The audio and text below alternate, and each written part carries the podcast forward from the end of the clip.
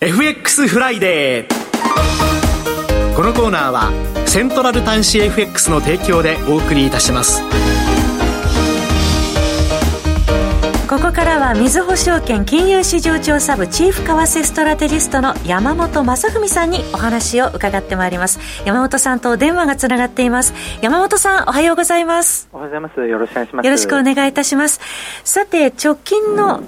ドル円ですが、1ドル140円17銭から18銭での取引となっております。このところ、1ドル139円から140円台での推移が続いていたんですが、昨日6月15日、1ドル141円51銭台と円安方向に進む場面がありました。足元の動き、山本さんはどうご覧になっていらっしゃいますか？はい、あの6月 FOMC のですね、まあ、高派的な内容と、まあ、今後2回の追加利上げを示唆と、まあ、いうようなところがありましたんで、はい、まあ、それがあのさ昨日の東京時間は遅れて出てきてですね、金利上昇とともに、まあ、あの141円50銭まで上がったわけなんですけれども、はい、まあ、その後アメリカの経済指標ですね、まああのまあ、いくつか弱いものがあったと、特にあの新規失業保険申請係数がですね、はい、あの高い水準だったと、まあ、いうのことが、まあ、材料視されて、金利が大幅に低下しましたので、まあ、元の水準に戻ったというような感じになっています。はい。えー、今お話にありました、この FOMC ですが、まあ、市場は年内2回ではなく1回の利上げを見ていたようなんですが、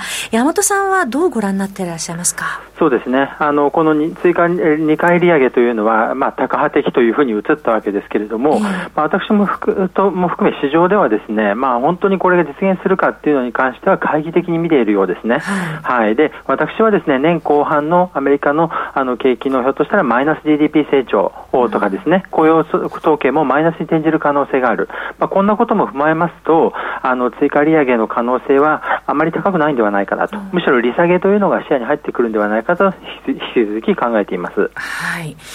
えー、そして今日は日銀の金融政策決定会合の結果と上田日銀総裁2回目の会見行われますが、どうご覧になっていらっしゃいますでしょうか？はい。あの、今回はですね、現状維持というのがコンセンサスかと思います。はい、まあ、ただ、あの、市場ではですね、このじわじわとこの日本のインフレ予想もですね、情報修正されてきてまして、あの、まあ、上田総裁はあの、今年年後半にですね、あの、インフレ率が、あの、はっきりと低下してくると、2%割ってくるというようなことをおっしゃってたんですけれども、はい、市場予想は今年2%割らないっていう感じにですね、情報修正されてきてますので、はい、この辺上田さんもですね、日銀の見通しとして情報修正の可能性なんかが示唆されると、はい、あの、7月会合に向けた政策修正の期待なんかが高まって円高圧力となる可能性があるので、ちょっと注意が必要かと思っています。はい。市場はどうでしょうか？そのあたり催促してきているというところもありますかね？はい、あの逆にですね、あの何も緩和があの政策修正がない、えー、この現状維持というのが強調されたりするとですね、はい、再びこの円安圧力が高まってしまうと、まあ、いうことで、日銀決定会合でまず現状維持で円安。でその記者会見でも特にあの、まあ、高派的なところがなく、さらに円安っていうですね、これ昨年9月22日にあの144円からですね145円90銭まで一気に上がった後介入があった時とですねちょっと似てるので、えー、そんなような展開にならないかっていうのもちょっと今回注目かなと思っています、はい、そうなりますと今後1週間のドル円の予想レンジはテクニカルの部分も含め山本さんはどうご覧になっていらっしゃいますか？はい。あの上値はですねやっぱりこの141円この昨日つけた高値をちょっと上回る可能性があるので142円前後かなというふうに考えています、はい、であの下値はですねまあちょっと硬くなってきているんですけれども、えー、まあ138円ぐらいまで見ておいた方がいいかなというふうに考えています、はい138円が下のあたりということですね。はい、えー、さて、振り返りますが、先週はオーストラリアにカナダのサプライズ利上げがあったということで、やはり今、アメリカもそうですけれども、物価上昇、インフレとの戦いが長く続くということが、やはり、えー、注目されているというところでしょうか？そうですね、あのカナダ、オーストラリアと続いて、ですね一旦休止しても、もう一回あの利上げを再開するっていう、ですねそういう流れがちょっとできてきているような感じがありますので、うん、アメリカに関しても、7月追加利上げ再開の警戒というのはまあ強いということですね。はい、であと、まあ、ただ、その利上げ再開にはですね強い経済指標が必要だということなんですね。はい、あのオーストラリアの場合で言いますと、昨日発表の雇用統計ですね、はい、まあ、非常に強い内容だったと、まあ、いうことで、あの雇用が7.6万人増加、失業率も3 3.6%で低下ということになりましたので、あのまあ、これまではですねあとまあ1回ぐらいの追加利上げかなと、4.1%から4.35%へかなというような見通しだったのは、ですね、あと2回っていう感じにあの市場予想がちょっと上振れしてきていますね。えー、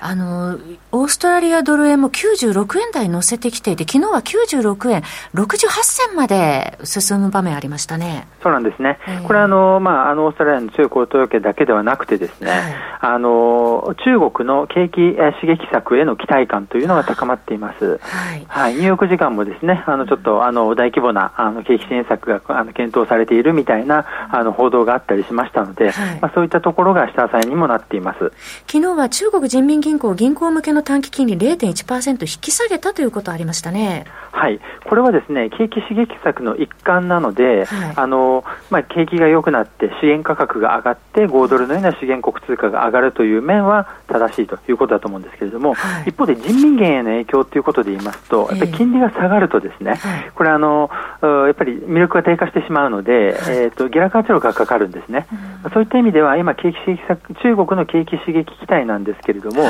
人民元は上がりにくい一方で5ドルなどその他資源国通貨は上がりやすいということでちょっと人民元と連動が崩れてしまっているのが注意が必要かと思います。はい、そのあたりはちょっと切り離してみた方が良さそうですね。はい。えー、続いてユーロですけれども、昨日15日 ECB、えー、結果ありましたけれども、どうご覧になっていらっしゃいますでしょうか？そうですね。今回はですね、0.25%の追加利上げ、えー、それから7月のと追加利上げ示唆というのは市場予想通りだったんですね。はい、であのむしろ9月のさらなる利上げを示唆するかっていうところが焦点だったんですけど、そこははっきり明言されなかったんですね。はい、それでもユーロが上がったんですけれども、それはですね、ECB の新しいインフレ見通し、特にコアインフレの見通しが大幅に情報修正されましたので、はい、その辺が高波的と捉えられたということだと思います。はい。えー、昨日6月15日、153円68銭台までユーロ買われて、トレンド出てますね。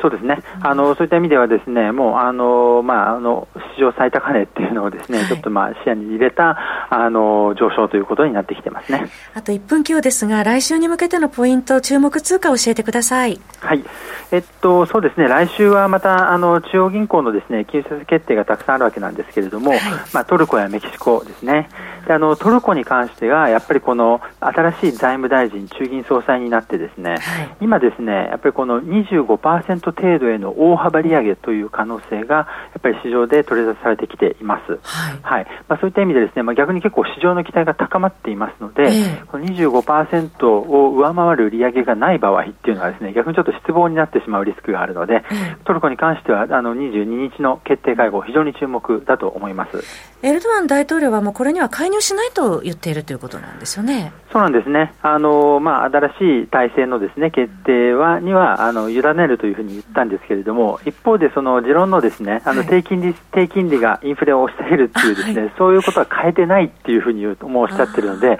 なのであのフリーハンドを得たのかどうかっていうのはですねちょっとわからないんですね。その辺が注目です。はい、トルコリラも転換点が来ているということですね。山本さんどうもありがとうございました。ありがとうございました。みずほ証券金融市場調査部チーフ為替ストラテジストの山本雅文さんにお話を伺ってまいりました FX フライデーこのコーナーはセントラル端子 FX の提供でお送りしました。